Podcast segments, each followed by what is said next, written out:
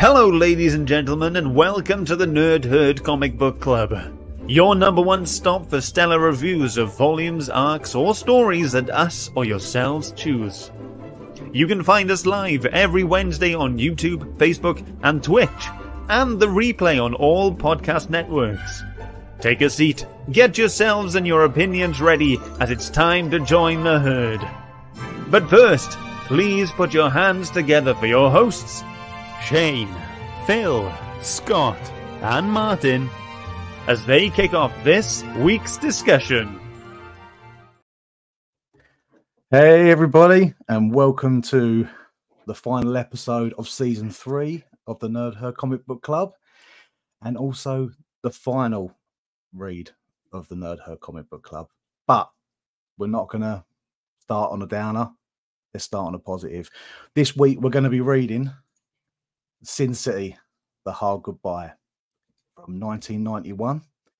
Uh, this is a very easy one. Unlike Scott, I don't have to memorize names because it is written, it is drawn, and not inked because it's no color by Frank Miller, the legendary Frank Miller. Um, we've read many books over the Nerd Herd from Frank Miller. You know, we've touched on Daredevil, we've touched on um, The greatest book ever, The Dark Knight Returns. Dark Knight Returns, yeah, and we've also done another Batman, Batman Year One. So this is fourth, Bloody fourth Frank Miller, and this is the one that Frank Miller's I would say is well known for. So I'm looking forward to getting into this. Let me introduce everybody. This week I'm joined by the OGs themselves. First, I've got Scott, Hello, Shamai. Thank you for joining. and we've got Phil. Hello, sup nerds? At the moment, Shane is away doing something we're not quite sure of, but he will join us soon. So let's get into seeing who's in the chat first before I go into our initial thoughts. In the chat, we've got Funky Gibbons. Hi, Liam. And we've also got our resident artist, Kevin Wells. Hey, do Kev, how's it going? So, I am a little nervous about one person's view on this. So I am going to start with him. Scott, give us your What? thoughts. You're yeah, nervous yeah. about my thoughts. All right, wait. First of all, then, tell me why you're nervous about my thoughts. Sin City is a bit of a risky book, and there is some subjects in this book that is trigger warning. Um, for anyone that's not read along, there are very sensitive subjects it does touch upon on this story. Um, and I know sometimes Scott is a little bit hesitant with some of these things, feels a little bit more on the grittier side for these things. So, Yeah, I think I kind of knew what I was getting myself into. Like I've I've not seen the films, but I'm aware of them because there's two, isn't there? Yes. Didn't Sin City 2, wasn't it like a straight to DVD type of film? Wasn't it one of no, it, it went to the cinema, but it was sort of Oh. a, it didn't do too well at the cinema. Uh, the first one did well. It was Yeah. like 10 years after the first one and had the Yeah, same yeah. cast and everything, but by that point, I don't think people were interested in it. They should have, they lost their momentum. Yeah, they should have kept that going. But yeah, I knew it was going to be gritty, but I had no idea what it was going to be about. Um, I did enjoy it. It was it was cool. I think one of the the things that yeah, you know, I am sensitive, and we all know this. But you know, one one of the things that made it easier for me to read was the fact that these issues were so small. Yeah. They were like what, fifteen pages each, something like that, around there. Yeah. And um, yeah, it was kind of like, okay, cool, smash through that, done. And I think the fact that the art was, and I'm not I'm not making this sound bad, the art sometimes was quite hard to tell what was going on and what we were seeing. Mhm. Um, so that also made it easier to, to kind of get through. It was all just in my mind, and I could, you know, uh, change it how I wanted, you know. Um, but yeah, I I liked I liked that it was this kind of it was essentially a murder mystery in a Yeah. way. Uh, and he was just trying to get revenge, trying to figure out who done it.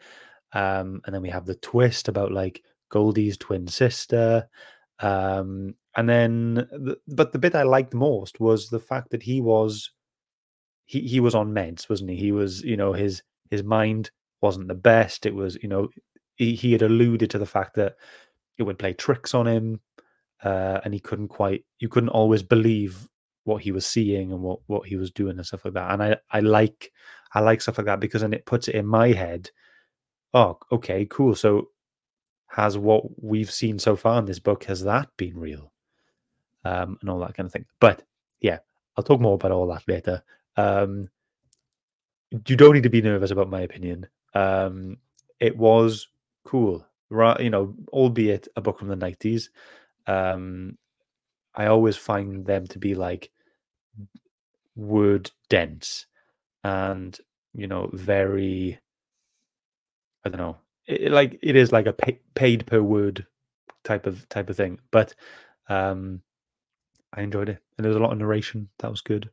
I prefer that sometimes. Yep, this book had a lot of narration, and I think a lot of that is in Marv's head.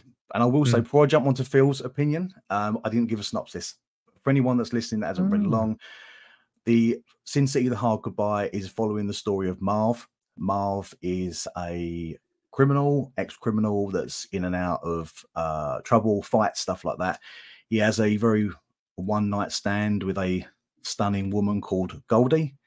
And when he wakes up the next morning, Goldie's been killed with no mark on her, no sign of any evidence of what's happened.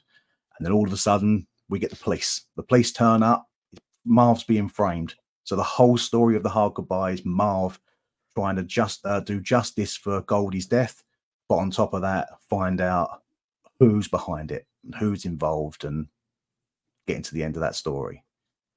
So, Phil, that way. what do you think? I Freaking loved it. I thought it was great. Um, oh, hey Shane. Hi Shane. Hi. Welcome. Hello. The um, to be honest, I mean, there's a lot of nipples in in this. There's a lot mm-hmm. of women with their boobs out quite a lot. Ah, Phil. And Frank, you know, I'm not saying it's a bad thing, but it's, you know, it's like over a good thing either. I mean, Frank Miller's known for kind of doing that in some of his books that aren't Batman, essentially. Um, but it doesn't detract from the great story that it was. I thought it, it, it had kind of moments where you kind of thought this is like just the Dark Knight in a more darker city you know, he's on the rooftops so with his coat, but like like Batman's cape. Um, and obviously this troubled individual trying to do the right thing, but question himself every time. Like say Scott mentioned there with the medication, like the, the guy doesn't know if it's you know reality or whatever. And yeah, I thought it was superb. I, I am a fan of the movie. I loved the movie when it came out. Loved the movie, and that's not just because it introduced me to Jessica Alba. I loved the movie. It was really good. And reading this now, I mean, what was the movie? 2005? So nearly like 18 years later, I've read the source material and I love both of them. And I really want to watch the movie again. But I have questions they asked, not about this story. Obviously, the movie, if you recall, has the, the, the Bruce Willis story and it has the Clive Owen story. Are they just the next two volumes in Sin City? I, yes. Um, the movie touches upon um, the hard goodbye, uh, that yellow bastard, and oh, what's the other one? I had it all memorized, but there was another story that touched me. There's three of the stories, uh, three of the volumes, and it's sort of cut up as well. I think that yellow bastard is cut up into two parts. Uh, that yeah. yellow bastard is the one with um, Bruce Willis. Yep. And the other one, I can't remember the other story now. I'll check that when we're moving forward, but I will get that other story. Dame to um, Kill For is the, the sequel movie. That was when it came out 2014. Yes. I think that may, may be volume two. Yeah, A Dame to Kill For is the sequel, but also in the second movie, they uh, Frank Miller actually done two separate stories for the second yeah. movie that are not from the books. They're exclusive to the movie. Oh, okay. I'm trying to so, think. Is that called like the Big Kill or something, or the Big Time or something like that? That is it. I think the Big Kill. I think that's the one. I think you got it there. The Big Kill, which is the story with um, the police officer and I can't remember her name, Brittany Murphy. Brittany Murphy's character. Yeah, that's right. Yeah. Yeah. And like, I mean, it's, it's obviously good now to see the source material for that for, for the first movie, and I want to read on. I thought it was great, and I think we kind of messaged today that I was on page ninety or something, and so I had a lot, lot to go. Now the first ninety pages were really quick. The next lot weren't as quick because there's a lot more of the story was told in the second half, but it made it obviously better. I, I really enjoyed the, the kind of running of the story. So yeah. For anyone that hasn't read Sin City, they're shorter issues, mainly because Sin City was a one part of three in Dark Horse Presents. It was part of an anthology release. So this is why the stories are very bite sized because they are smaller parts of the issue. But obviously, as Frank Miller's story, I think I read online he was only going to do 10 parts. That was the initial part. So I think below when it went bu- above that, I think it grew bigger than what he was expecting. I So think it that's why it evolved. In Yeah, the trailer I read, there was a quote at the end saying he wasn't expected to go as long as he did, but he couldn't help it. He, he blamed Marv. It was just, it's Marv's fault. Mar, he just ke- made, made me keep writing um, his character. But I mean, the, the themes are dark. There's obviously murders, but there's, you know, there's like, um, what, what do I call it? What's the word I'm thinking of? Cannibalism, like where he's the, the guy was eating like Yes. the women and Yeah. um, he's also only targeting prostitutes and all the rest of it. So it's it's it is it's based on it's Sin City, isn't it? Um, Mm. that's what it is, and you can't help but think um, there's parallels between it and Gotham, but this is just a little bit more like menacing, but darker, a bit you know. I'd rather live in Gotham than live in Sin City, if you know what I mean. You can tell there was no restrictions with him on the story of this because he was uh he wasn't tied down by a license this was him letting his hair down and going full on um as shane has joined us shane what are your initial thoughts and on the on the story Well, I I love a whodunit. I love a crime noir type story. Um, I lo- and I love the way Frank Miller tells a story. I just don't enjoy the way he draws a story. Um, I wasn't a massive fan of the art in this. Oh, massive fan. I was not a fan at all of the art in this book. Um, uh, well, for one, I don't like black and white books. Um, um, you know, I let the spirit go because there's red now and then, so I'm okay with having that to like punctuate things. But I was expecting that. I was expecting, you know, some massive red splats of blood in this just to accentuate the murder scenes, but there was none of that. So I'm not a massive fan of that. And until we get to, I can't remember what chapter it was where it's just all rain. Like I that, agree. that, that was done fantastic the rest Phil's of the book, um, yeah, not a massive fan before then. But the story, story was fun, very predictable, um, cliched. Um, it's not fair to say that now, you know, 30 years later, because maybe it Yeah. wasn't cliched in 91, but today it's been done to death. But yeah, yeah, it's fun. As much as it was graphic, I had fun reading it. because i can i think we can all agree frank miller was one of the pioneers of edgy comic books coming in out Yeah. of the late 80s into the early 90s so this was as i said before this was one of his books where he sort of let his hair down and writ it how he want and he didn't hold back because as you can tell from a lot of the story there's um, a lot of mm, things that have mentioned and the way terminology is used is definitely from that era. Um okay Yeah. so initial thoughts done. Let's move on. I want to move on to the artwork. So i know shane's touched upon the artwork. I'm Love going to it. go yeah i'm going to go back round to shane again. So shane Oh. start us off. What is it you dislike that much about the artwork what I disliked about it is the the flatness of it because it's black and white. Um, But you can do black and white with depth, and you can do it with detail. But I don't think he did. I think he just did black and white, and that's fine. That's his style. But for me, I, I'm not a fan of that. Like I didn't enjoy The Walking Dead because, like the comic books of that, because I find it very flat and very dull. But now that they're recoloring it, it's actually quite good. Um, but that's a personal preference. I'm sure there's loads of people that love black and white books. But the difference is, you know, when we read Self Storage, that was a, that was black and white, but it was gradient and it was detailed and it had texture and it Mm. had all these different things that you forgot you were reading a black and white book. But with this, it's just every single page is very obvious. All the, the only color he has to work with is, or the only ink he has to work with is black. Because I know, Or I know. Did he work with white on a black oh, page? Oh, Dum, dum, dum. I have brought something along because I know Frank Miller's artwork in recent days does get scrutinized a hell of a lot. I have brought a scary page along well to show should. everybody, and there is a scary Ow. page. Jesus. Frank Miller currently. So I, I'm not silly. I know He Frank can't Miller do is depth, can he? See, he that- can't see, do that's- like no. Like that's this. a He can't draw a person like this, like this, head on. Like, it's that's a October cover. and- now, n- nearly. So I can scare people. Let's just do it one more time. Let's just scare you one more time with that. For anyone that's on the Uh. podcast, it is Frank Miller's Wolverine, which, if anyone is collecting single issues, you will know about this cover because so many people have spoke about it. Um, just makes me want to say UK hand. Like, Yeah. Uh, like to, to be fair, like, who, like, I know he's a respected guy in it massively, but you can't have that on a cover. You know, that, like, that, I'm sorry. That cover, that cover is horrible. There's no question. Horrible. But the And art in this for it. book, the art in this book is not horrible. I'm a Yeah. big fan. Yeah. Just like I'm a big fan of The Dark Knight Returns. Um, There's a page in this book that is taken from Dark Knight Returns. You know when he Batman's in his armor and he's kicking Superman in the face.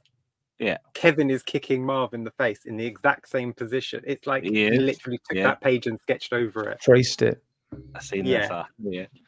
The um, back to what kind of Scott said about like, is it black? Is it white ink on black? Like, for example, the rainy pages. It must have been white on black. Do you know what I'm trying to say? It couldn't. It'd be really hard to do like the rain because the rain is just like white lines. That's true. That's It'd true. It'd be really hard to do like the black around a white line for rain. Do, do you know what I mean? So it must be, or you know, I'm sure there's an artist way to do it. I don't know. Maybe Kev could tell us, but I, I love the art. I think like the blockiness of it, the weirdness of it.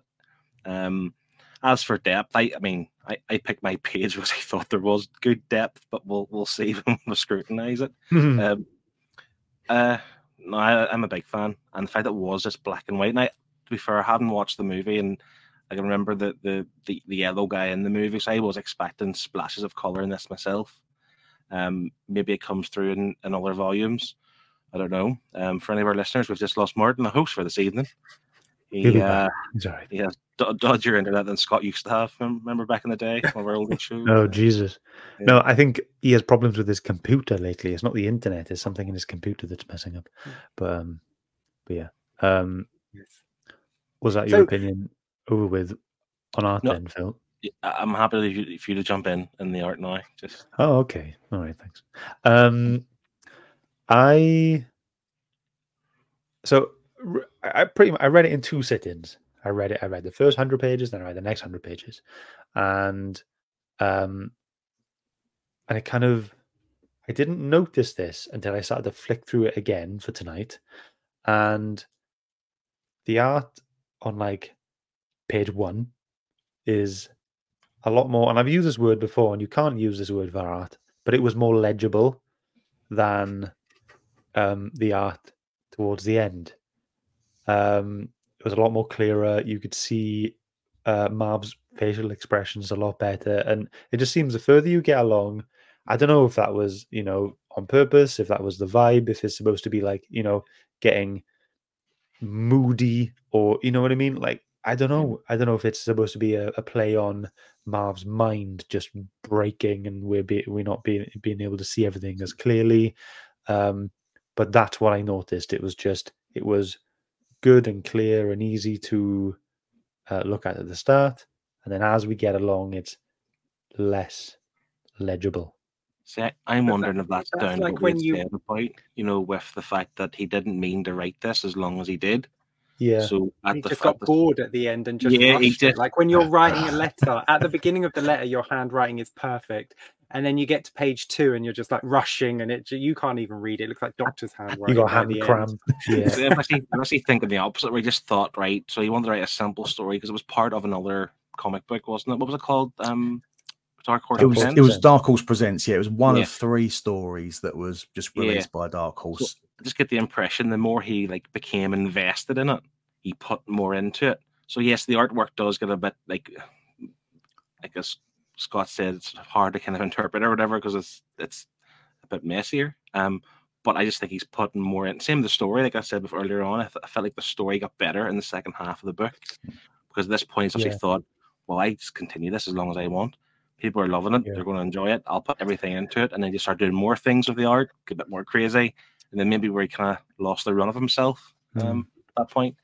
It could be a thing, mind you know. Um, people find their style. You know what I mean uh, with things like this. So you know, starting, he's doing it as best he can, and he goes, "Okay, if I loosen up a bit, this is the kind of style I want." And it kind of reminds me, um, if you watch like you know episode one of Family Guy, right, and you listen to the voices, and you watch the latest episode of Family Guy, and the voice is so much better. That's what this is like that's what I think. Like it's you know initially the the style he's drawing is you know that's him trying his best, what he thinks everything should be, and then it falls into what it is, and what it's meant to be. Um, and that's what we kind of have. similar to like The Simpsons too. Did you ever watch the first few episodes of The Simpsons? Like the Yeah. really very first Yes. ones, and then once they found their way, they're stuck to it for thirty years. Yeah, So maybe uh, what you're saying is correct. The, the found he, he, he found his way, he found his method in terms of like this this art suits this character more or something, so they stuck with it possibly. What's his Sorry, I excuse for disappeared. Wonder Woman and Superman in the in the latest Dark Knight books. I've never seen, I read just- them. I refuse to read the latest Dark Knight books because the first one is such a classic and should never be touched. So yeah, Sorry, I disappeared before, but I don't know if I missed anyone in the chat. I'll say say eh, say hello to Steve. Steve's joining us. Didn't get a chance to read, but he's here support. Thank you very much, Steve. Chris from Off My Shelves has popped in as well. Have a great final show, lads. Thank you very much. And he's also said, "I think he went out in a way to be cliche. I'm assuming that's something I missed while no, it was while we were talking. no. Oh, cool, cool. Highland G's here as well, saying, "Hey guys, enjoy the final show. Thank you, mate." Thank you. He also says Frank Miller's art is not to my taste, even when it was considered good. I do enjoy black and white though. Yeah, there's Frank Miller is definitely hit and miss. You know, as we're touching upon now, it's uh definitely you're far in between. Kev also says, I imagine in the raining scenes it may be easier to do black and white or white and black. White on black. Yeah, white on black. Mm. Yeah, very true. And he Definitely looks like also that. and he also feels like Miller is like Picasso. He can draw extremely well, but he'd rather be more experimental. And that I agree with. I have a does, uh, question. I like. I have a it because- question for the three of you guys. So, whose art? If you were in like, if you were had one blank variant, and you're going to a convention, and there's like two guys available. Damora, There's Frank Miller, Damora, and there's John Romita Jr. Damora. Oh, I'm going home. I'm taking my blank covers with me. I'm keeping them pristine. I'll, I'll go to Frank Damora. Miller. Frank Miller all Frank day Miller long. out of the two. Yeah, 100%. definitely. And but I'd get him to draw me a Batman. That's what I'd get him to draw. You know, because regardless of how good it turns out, I can always say it's a Frank Miller Batman. Remember the great stories he done? Yeah, he may charge you I have seven a- hundred pound for it, but I mean, it's, I think he's quite well, I mean, expensive. he's charging for that Wolverine comic, though. You know, he'll charge you for anything. Um, I have a question for all of you. Go for How it. many breasts were in this book? Uh, did you count Not them? enough. I did. Please count them. tell me. Please tell me it's an even number. Closest wins. Go on, everyone, have a guess, and I'll tell you who's closest. An even number, imagine. It. Well, it It's might got- not be. gotta because They be might only in. show one in one scene. so- I want to wait. Are we talking about like if if one woman It's uh, it's Showing her including breasts nipple multiple it's a- ev- times? It's at different yeah, how many overall breasts were shown in this book, including nipple? I'm going to go six, no, 17 to take into account of a side shot. Twenty-three. I was gonna say twenty-two. Twenty-two. Yeah. Phil's closest with twenty-three. It was thirty-seven. Thirty-seven. What? Why is it an odd number? Why is it an odd number? She's wearing a coat and only one breast is hanging Oh out. god. One To- more to be question. fair, Why does I every mean- woman in this book feel like showing their breasts to Marv?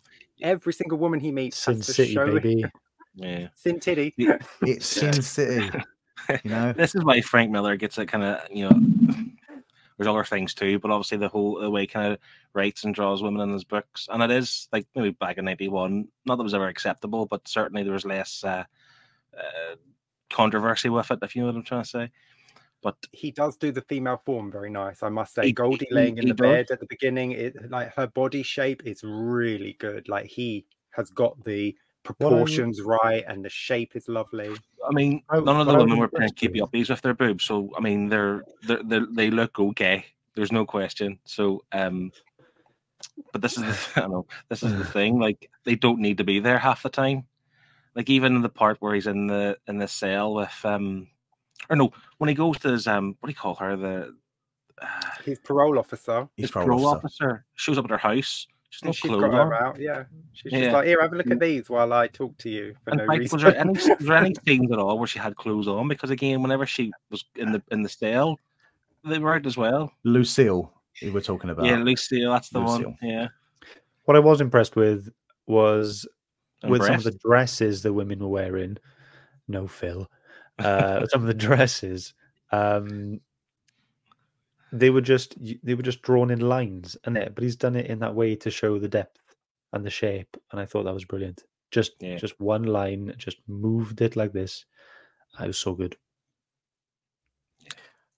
on that note, I do want to touch upon one thing before I move on to our pages, because Frank Miller did take a big part in directing the movie.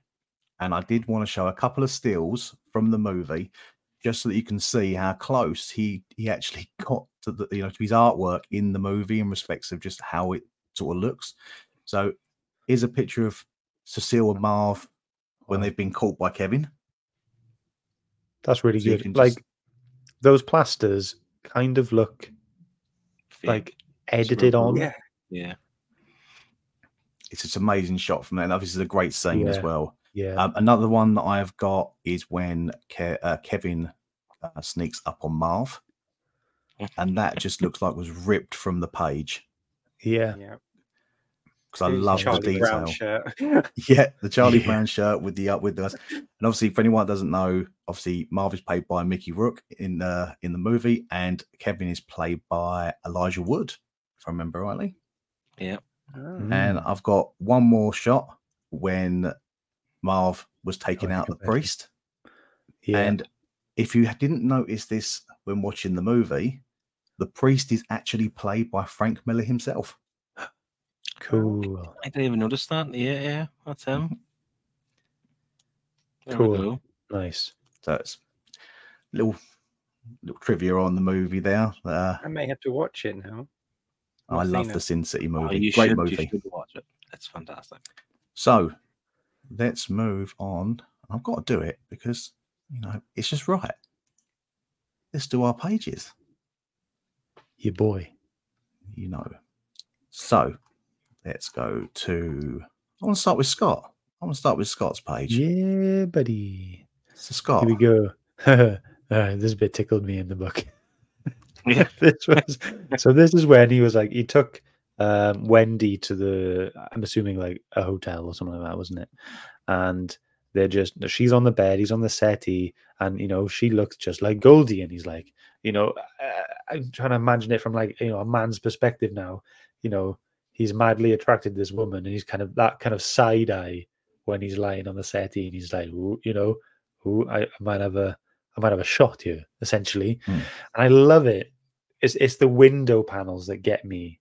Um, reminded me of like a Wes Anderson film, you know, where everything's like he- dead, like dead center and straight on.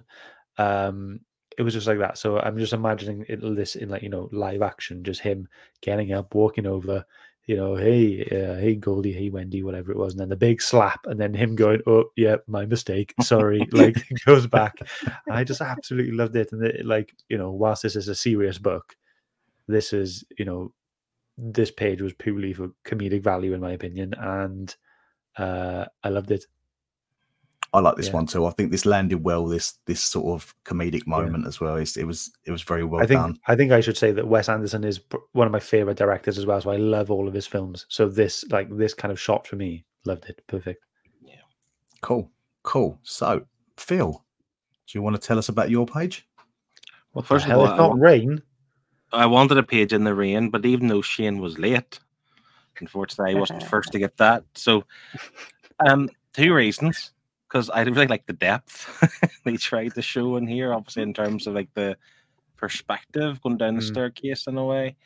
Um, but like, really, like I mean that I mean, there's obviously detail in the in the police officers, um, or the red squad, whatever they are. But like, it's it's it's Batman. Do, do you know what I mean? Like that that is Batman. with his Yeah. Yeah. his cape and whatever else. And I mean, I love the art through the whole thing. To be honest, there's quite a few pieces I could have picked, but I just settled on this because I I, I like the use of like the awkward shape and pers- do you know what I'm trying to say? Like the awkward perspective of the scene type of thing, and Mm. and obviously, of course, because Batman's in it, so I'm going to pick it. So Yeah. time timeline this for me now, right? When when did Frank Miller do Batman, and when did he do this? Well, Batman was before. Is it 86 Batman was Batman. 86 or something. Right. Yeah, yeah. okay? So this So- is probably one of the first titles he done indie titles after the after his fame on DC and Dare, and Daredevil as well. Because Daredevil was around the same time as well, wasn't it? Late eighties. Late 80s, yeah, but we went Yeah. after Batman, like 88 or 89 or something. Yeah, so he's moved from Batman to Daredevil, and then he's moved into an indie, which is Sin City. So I'd like to now go on to Shane's pick. Okay. Phil's pick. Was this going to be your pick as well, Phil? It, it it was, was. yeah. I mean, yeah, like I say, I wasn't a fan of the art. Um, I wasn't impressed really with anything until I turned the page and I saw this, and just the rain just bouncing off him and just sort of creating him like he's. It, it's like he's Mm. not there until the rain touches him. It's like a specter. Yeah. It's just absolutely fantastic. I got like Invisible Man vibes. Like it's just so cool, and it's just lines. It is literally Moody. just lines. Yeah. I thought this whole, bit. scene, this whole scene in the rain for the like three or four pages it was was really good because I think it's, uh, he was talking about how he thinks in the rain, and now he's, he's this is this is where it became a more crime noir book because the start was more like okay here's the incident that happened, but now he's thinking about it now. This is this is the crime he needs to solve. Here's the people he needs to go after, and it's Rourke, and now he's put, he's starting to piece things together now in the rain. So yeah, this the whole scene was really good. But that page is really cool. Like Shane's saying, it's just it's. I mean, okay, all art is just lines, but Hmm. this is literally just like lines. If you know what I mean, there's no like they're all straight lines. There's nothing else to it. it's like it's like a scribble page, isn't it? It's very sort of he sort of created an epic picture here out of next to nothing, really. I wonder if he like if he, if he put something down on the paper and then did all the lines and then peeled it off. You know, like tape Uh, to get Mhm. the lines perfectly straight. He just put some tape down in the shape of him, just went over it and then peeled the tape off to give that pop of white. Yeah, that's like those like paintings you see in New York, where the guys put like cardboard down and spray it, then put our cardboard down and spray it. Next thing you get like a uh, the like the galaxy. space. yeah, yeah, yeah. Yeah. Good. But here, Steve's made a good point that that this page would 100 percent make a great wall pi- art piece if you had oh, this. Oh yeah. Definitely. Absolutely. Even if you didn't know what it was, if you didn't know it was comic related, if that was in like a shop that sold like pictures and whatever else, Yeah. people would buy that randomly. Think it looks really cool, looks really different. Would buy it. Yep. And you're And like, haha, we got you. There's nerdy pictures on your wall. This is from a Nerd. comic. We Nerd. got you. Nerds win. And Chris has confirmed it was Daredevil to Batman. Well, There we go. We're we're not very good at No. this, are we? No, not remembering anyway. Yeah. um, we've had no pictures from the from the viewers, so I'm going to go straight into my pick. My pick jumped out to me um, for a couple of reasons. I I sort of like the fact that he had uh, blam in big words taking up best part of the page, but also hid a picture in the background, which is what I like They are you know, the panels, u- aren't they? you utilizing it. Um, but also, I love what Marv says in this scene. This is an iconic phrase from Marv: "Worth dying for, worth killing for, worth going to hell for." Amen. Because it's this point is when he completely blows the head off the priest. Um, after he announces that Rourke is the one that's involved. So, I thought that was a really good page. Um, How many times did he to me. shoot him then? Because it says blam three times. I'm going to say three maybe. times. I'd say three times, yeah. Three blams, Mm, three, I'll three, say three three. times. Blam, blam, blam. Blam, blam, blam. That's four. That's four. Oh, Black Betty. Blam, blam, blam. Right. Um, I wanted to, before we move on to a little bit more about the story, I want to quickly go over a few covers that I found in the back of the trade paperback. Can I hold you? Go for it. Uh, Kevin actually did send a photo in, Oh, did he? Oh, and I've just added it on. Here it is. oh I was doing apologies. it too. I didn't There notice he sent one You through. beat me to it. I'm a whiz kid at tech, bro. Um, so uh, Kev said, here's his page, by the way. Kev said, I like the pacing in this page. It feels like the scene is in slow motion. Uh, also, throughout the book, I really like the use of shadow and light. There we It's, go. it's an amazing page. It's things like Yeah. this. Like, like the this was Wendy, wasn't it? When she Mm. attacked him. The Goldie even- reveal, but not yeah, even the ordinary use of her her her hair. It's a thin outline of hair. There's no strands of hair type of thing. It's just it's just really cool the way, the way it's done. She's blonde. Yeah. And I I like the way it's done in the movie as well, uh, in this particular scene, because it does get that that feeling of slow motion when she's turning the car. For anyone that's ever seen the movie, it, you, you get that vibe from it because it's quite a um, full on scene when she runs him over countless times. Wow. But also Goldie as well. Goldie in the in the movie is the only one that's in color. Her sister Wendy is black and white in the movie. So Oh. you get a Uh, distinction so, so between if you both. didn't if you didn't know the story, would that would be your tell? That would be the kind of thing that you Yes. go, mm, wait a minute. and you Uh-huh. notice that even more so in the sequel because you actually because in the sequel one of them is a prequel story to the hard goodbye and you see wendy and goldie standing next to each other and goldie's in color and wendy's in, Ah, in so a sequel, black. prequel, a pre-sequel, sequel prequel a pre pre-sequel.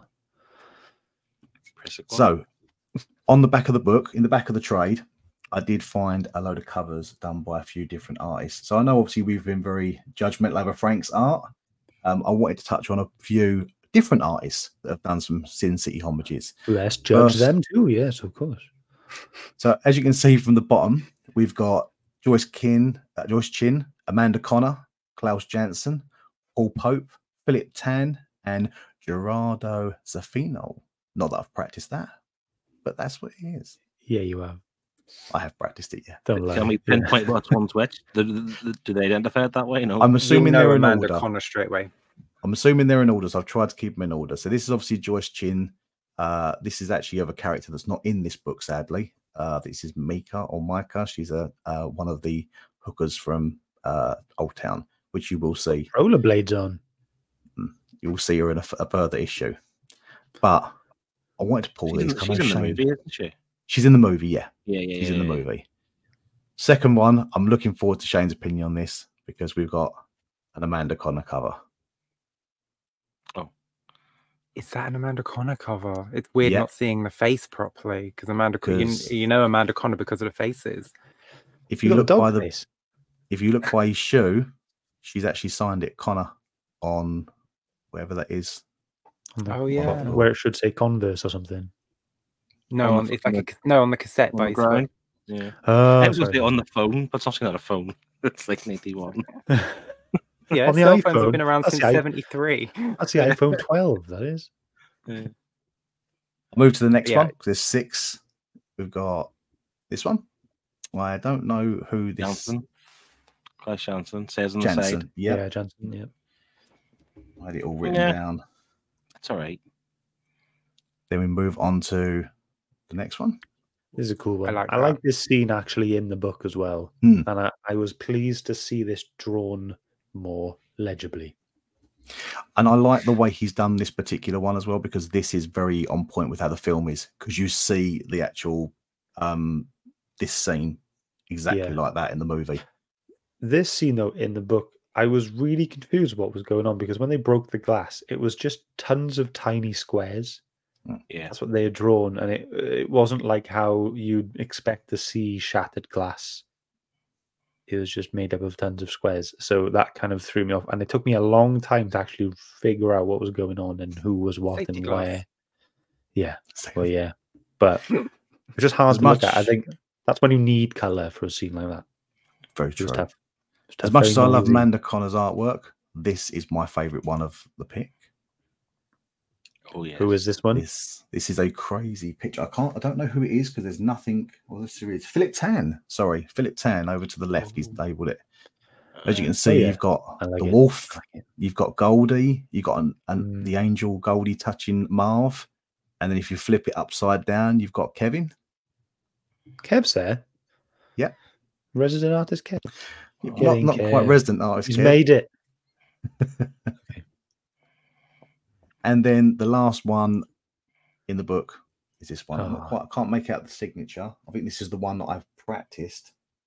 yes. Um, It begins with a This Z. would be Gerardo Zaffino. Zafino. That one's my favorite. I think Marv Same. looks awesome like that. This is my favorite as well.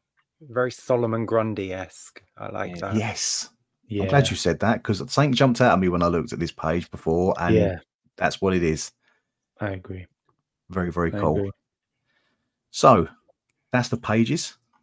We're going to move on to talking a little bit more about story. So I'm going to go the opposite way to last time. I'm going to start with Scott. Ooh, me again. Okay.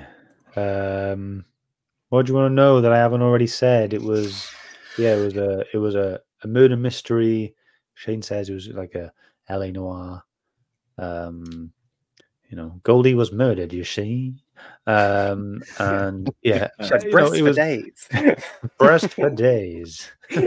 Um, yeah, Reading I, mean, other- I just go on. Reading Frank Miller's other stuff. You know, we've read Yeah. Batman. We've read, you know, right. We're going Batman? into uh, Dark Knight Returns. yeah. To be fair, So going to going into something, man. so going into something more indie, where he's Yeah. not restricted by a license. What do you think of Frank's writing? So something- going from like a Batman book where he's trying to solve a crime and everything's dark and gritty to go into a book that's about a man trying to solve a crime that's dark and gritty. um, I think he did it quite well. Um, He's had practice. you know, yeah. you can tell he um, was very Batman in, in, inspired by the start of this book. But as we've said, it does develop into something else. It does, and I do.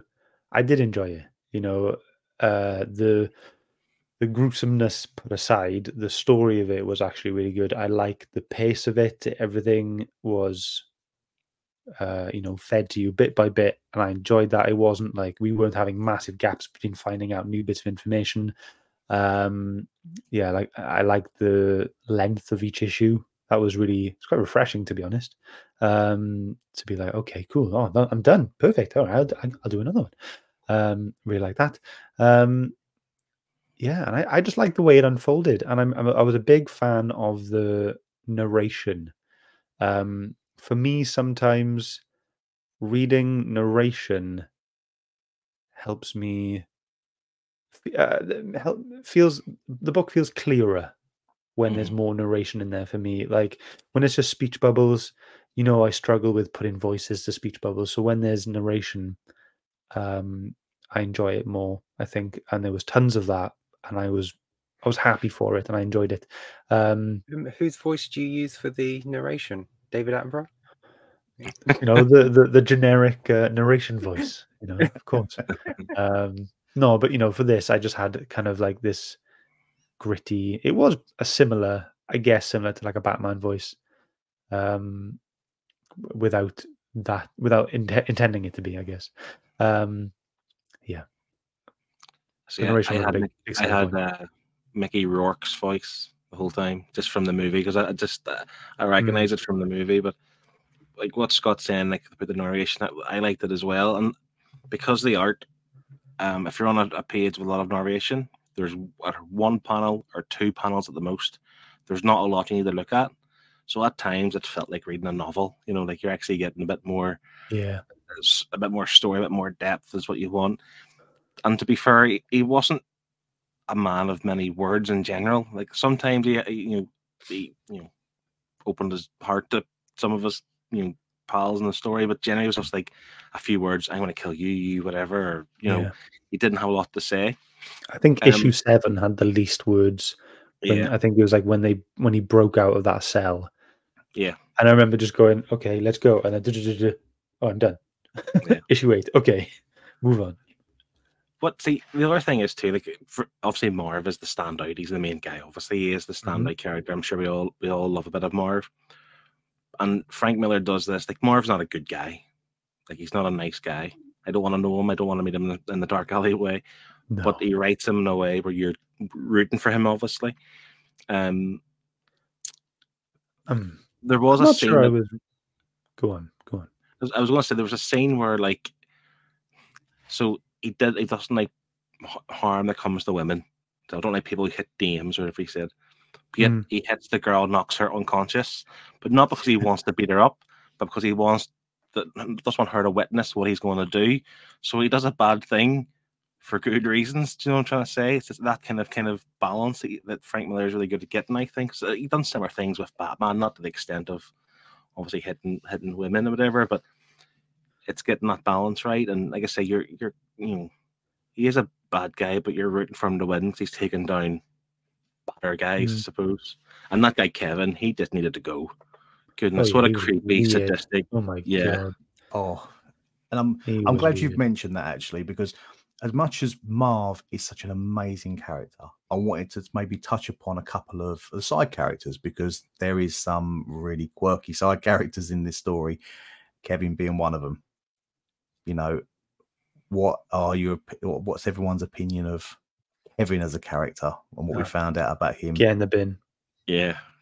I mean, No. it's the story. Like you, you, you, you want him to have his legs cut off. You want the dog to eat him, and you want his head chopped off at the end. That's how much you don't like the guy. Um, I he's But you he's but a- you want him to scream and he just Yeah, won't yeah. give Marv the satisfaction. It's Mm. so annoying. yeah. Um, Even Yeah. to the last point of when he takes his head off, yeah. still emotionless and gives him nothing. It just shows you what type of person you're dealing with. to be fair, I felt it not I wouldn't say let down is the right word, but like the main guy Rourke, is it? Yeah. I mean, I've seen the movie obviously, but like he's not he's not that wimpy in the movies. I don't think I can't remember, but I don't think he is. But he's like a, like a wee short, stubby, wimpy old man. If you know what I mean. I thought, give us a better. They do touch upon it a little bit in the book. Uh, Rourke, they they didn't freak out about the name of Rourke because of a person. They freak out because it's a family. Yeah, It's a family that have been dominant in Sin City back to the Yeah. Western days. So they are the powerhouse in Sin City. They control the police, they control the government, they control the military. They are the power in this town. So you pretty much knew when he mentioned Rourke that we're going to the top of the tree. We're not dealing with some just run run of the mill hitman that's took Goldie out. It's it's a it's an order from above. Which in the movies you do see this Rourke, but you also see other family members from the Rourke family. So it does touch upon more in the movies, sadly, but you have to read on to know more about the Rourke family. have you read the whole thing yourself? I have not read the whole thing. I have read this before, and I want to go further on, but I do own The Big damn Damn Sin City. City there that would literally kill someone if you dropped it on them. It's that big and heavy. It's that big. I didn't want to even pull it off the shelf to show everybody. Can I, can I ask a question? Uh, I am going back to, to the, art, the art kind of stuff, but in, Mm, in the mm. film, I've not watched the film, but in the film, they have the they have splashes of color, don't they? Yes, Does that ever happen in any of the Sin City books? I'm not sure moving forward. I may do. Yeah, well, one I of, haven't one of the volumes is called the, the Big Yellow Bee, isn't it? Hmm. That's Yeah. one of the volumes. And that's the story from the movie. So I'd ima- I would imagine that we're gonna get some yellow in it. Right. I think he is yellow in it. I think he is yellow, and I think that is. Fair enough. I've seen pictures of that before. I don't think there was much um color in the movie apart from the yellow guy. I can't, I can't even remember how much Um, blood being on the movie was there. No, I think one of the other things I always remember is from the is it the big kill you said? Yeah, Yeah, you get to see uh, is it Clive Owen's character, and he he's Converse, his high top Converse are red Yeah. that stand that's out a sore That's right. Yeah, yeah. So there's little there's little drips for it because I think the film was praised because of the art style and the minimal color usage in certain places. the film it, it, it's mad how the film follows the comic book in artistic style and literally the story certainly this part of this story at least anyway like it's literally word for word majority of the time scene for scene um and just we'll, we'll touch on that because obviously if you're watching Ahsoka on Disney Plus Rosario Dawson everyone likes Rosario Dawson she's in the movie and her character's in this book um so I actually forgot she was in the in the first in the first movie um Uh, she plays Gail, doesn't she? she's yeah, so she's in she's like the main lady of the night or whatever uh, in Mhm. this book, and she yeah she plays that. So yeah, Rosario Dawson. There we go. Another big name. Do we see her breasts in the movie? Does every woman in the movie show their breasts to Marv? I- No, I don't think Are so. there 37 breasts in the movie? If not, I'm not watching it. I will, 38 I will, I 38 will they evened it text you later. I Told you before. will budget later. It's, it's when I first spotted Jessica Alba, and I knew from then on uh, that was my future wife. Didn't quite happen the way I wanted it to happen, of course, but you know, the movie was great. Again, if you haven't seen the film, Jessica Alba plays Nancy, who makes a very small cameo in this book to help Marv Yeah. out with um with Wendy towards the end of this this story. Yeah. See, that's why, like, with this book and the movie together, I feel like the movie done really well with this, but this obviously helped the movie be better in terms of like it had three stories together. Hmm. You know, the you know, in fact, that Wendy was in this book, but she plays the part in the uh, the Bruce Willis story, doesn't she? That's her. That's her, her main story in the film. Isn't it? Bruce Yeah, Willis, I this- remember his name, but Bruce Willis' Uh, character falls in love with her, type of thing. Callahan. Yeah, Callahan, that's the one. So the fact that she's in this book, it's like if you're planting little seeds to create like a bigger overall world or you know series, you just plant little seeds in each each other's books and stuff. And I quite yeah, it's cool. That's what I like. I am noticing we are getting very close to that time. Hmm. So, has anybody got anything else to add story wise about it? I feel like I can carry on talking more, Yeah. but we're very restricted on Hmm. time. Anyone got anything just- else? Can you just highlight Chris's Chris's comment there about um the flawed character? Because I think that's that's you know the fact that he says there you don't mind him dying too, not a hero. That's that's where I am a Marv. Like he needed to, you know. I know he took the fall. Essentially, didn't. He couldn't because he's a mummy's boy. He didn't want his mummy harmed. Uh, so Yeah. he took, he took the fall, and they obviously um, executed him. But like he's he wasn't a good guy. He, he killed a lot of people, and probably you know, not saying deserved to die, but you know, I'm trying to say deserved to feel the punishment as a criminal should. Um, Yeah, so I didn't feel mind bad. it. I didn't feel bad or sad or anything like that. It felt like it felt just. Yeah, but I like the way he was okay with it too. Mm. Felt like my mum's protected. I've I've saved Wendy. And, you know, she's out of town. I've uh, uh, Mm. avenged Goldie's death. Now's a good time to go. So yeah.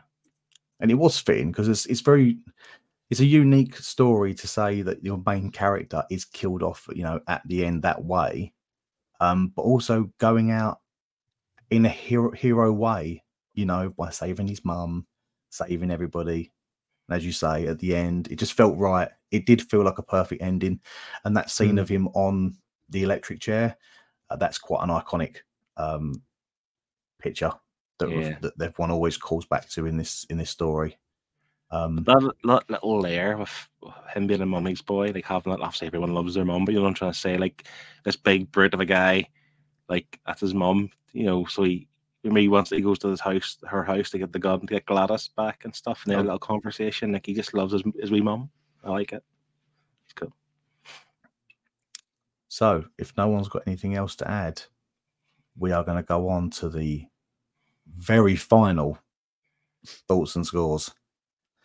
So, Okay. I'm going to go anti clockwise on this one. Shane, kick us off. Um, like I said, I do like a crime noir who done it book, and that's exactly what I got. Um, just not a fan of the art, and that's it. It's not it's not Frank's fault. It's my personal taste. I think he did a good job. I think he I'm not saying I need a happy ending in all my books. I don't need, you know, the sunshines and rainbows by the end. I just want a little bit of hope. And I think that was lacking from this book, just that chance at somewhere down the line there will be a happy ending.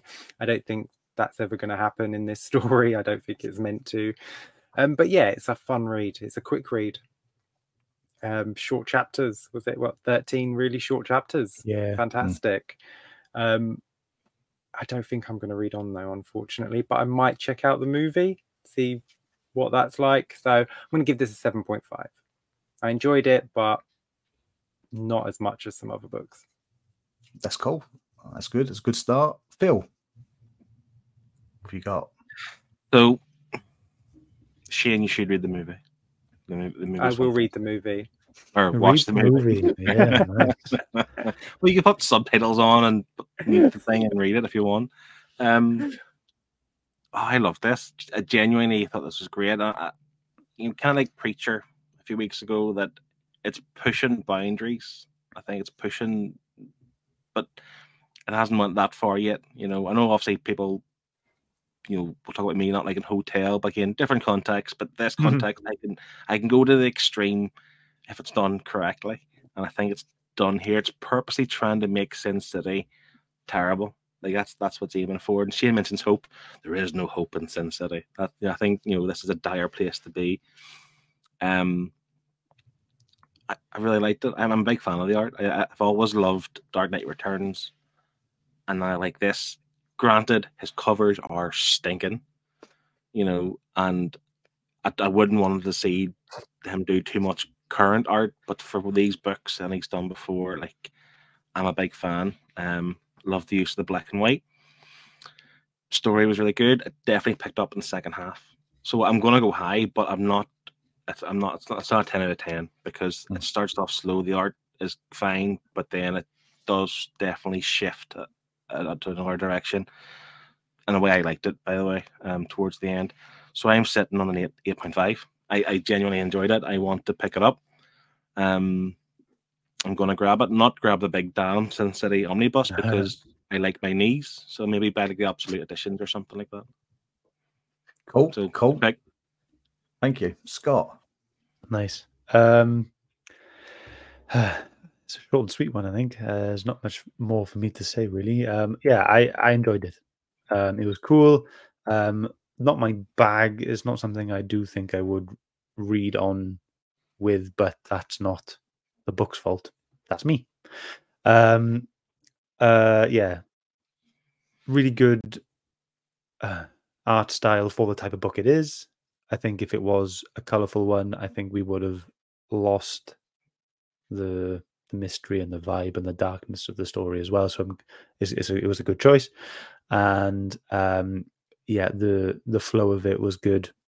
When uh, more clues were added, really enjoyed that as well. Um, and yeah, that's it for me. Big fan of the narration. I was happy with that. Um, I'm going for a seven. Cool. I'm happy with that. That's good scores. Anyone in the chat, this is your last chance to get any of your scores in. Um, you got a couple of, well, maybe a minute before I wrap up. But Sin City is a very important story for me. Um, I love, I love the movie. It's what made me get into reading indie titles. It's also, which I haven't told anyone before, the Big Damn Sin City was my very first omnibus size book that I bought. It was the book that got me started into the collection. So Sin City is one of those stories, and I and I also own the big deluxe editions as well, the all seven deluxe editions with the extra Frank Miller artwork. And Nice. I, I love Sin City. This was going to be a big one for me. Um, I, lo- I do love the artwork. I love Frank Miller's work. I like everything that he's done, um, despite what he's done recently. But I love his older work. Um, the story's great. I never get enough of this. This is a story that I will read again and again and again um, because I just enjoy it so much. It's just as much as I've enjoyed the movies, which I watch again and again and again. And I own them on Blu-ray. I've got them on DVD. I've saved them on Amazon so I can watch them whenever I want. Sin City Across the Board is a winner for me. So I'm going to go high on this just because of my love for it, and I'm going to go for a nine. Nice. So Nice. anybody else in the chat? Looks like all the scores are in. Mhm. So let's go through the scores on the chat. We've got Kev as coming in with a 7.5. That's fair. No comments to add. Uh, we've got Chris from Off My Shelves, he said the series overall might not score this high, but for me, the art, story, characters, it all comes together. And I've read it several times now and love it. Love its flaws and strengths. 10. Lovely. Thank you, Chris. Love you for that. Thank you. Also, Adam, Comic Bound. It's a name I haven't seen in a while. Adam- How's it going, Adam? Adam comes in with a nine, straight up nine. Uh, I don't think he's put any comments about it, but he said he had to r- quickly try and finish the book tonight so he can give a score. Thank you, Adam. Appreciate that. So, Scott, you're the man with the numbers. I am. I am. What if I just? What if I just went? No, you should have done that. I, I can't do that. You're the host, Martin. This is, this is Yeah, one time on. you have to No. host. Oh, I'm that's sorry. fine. That's fine. So, uh, with with the guys in the chat, their score with a seven point five, a ten, and a nine, that brings us to an average of eight point eight. Ooh. Uh, now, bear in mind to reach the top ten, it needs to be eight point three overall or higher. So, adding that uh, to Philip's eight point five, Shane's seven point five, my seven, and Martin's nine, that gives us an average of eight point two. Oh, Oh, So let's have a look at the scoreboard for the top 10 the end of season three. Sin City hasn't made it onto the top 10. But if it scored any higher, I would have knocked myself off because Power Rangers Oi, TMNT oi. was my pick. um, yeah, I'm disappointed it hasn't hit the top 10, but it's, It's coming. the Said It's It's the along. only eight- 8.2. it's the only eight point two. So I am pleased with that. I'm pleased with that score. I'm glad everyone enjoyed it. And uh yeah, my first and last pick for the nerd herd. So I'm really pleased with that. oh, Um now you did some Herd's choices, I'm sure. You did. a couple, Yeah, but not this season. Uh, no, TMNT. Well, TMNT. Yeah, But the- top, yeah, two you know- TMNTs, yeah, the crossover ones. But but as your uh, you know your your first official pick. I suppose you didn't do too bad. Well It No, done. wasn't too great, bad. I'll take that. great. That's a win for me. I would like to got top ten, but I'll take that. It's good enough for me. It's top ten technically with all the I joint would like to books. reduce my score for uh, Power Rangers TMNT. So can I do that now? so have we got anything else to add? Uh, extra? no, there's uh, nothing else to add really. We are going to be doing a end of show show. Uh, instead of an end of season show, we can do an end of show show. We're going to wrap up the whole three seasons as always. I'm going to do my stats. We're going to see overall uh, who's had the m- biggest scoring books and all that. Uh, it's probably Phil, yeah, but we'll do it anyway, all, all for a bit of fun. Uh, we'll include the the herd's choices in there as well uh, to see all, how all that goes. And uh, that is it. That is it. But we'll do that Saturday at 9 p.m. Okay, we'll, we'll we'll sort that out. We'll we'll get that on YouTube then. So if you want to get notified, you can just hit the button, and then you can join in on the festivities, and we'll uh, we'll have a bit of a laugh. Um, Shane, you said you had something prepared for it. No. Right. Uh, I have a quiz. I have a little uh, nerd Cool. quiz for you three to play. Nice. Oh. that'd be cool. Looking forward to that. But yeah, it should be a good laugh. We'll talk a lot, and uh, you guys can uh, join in as well if you'd like. Um, but yeah, but that's it. One more thing to do. Martin, Get your waves out.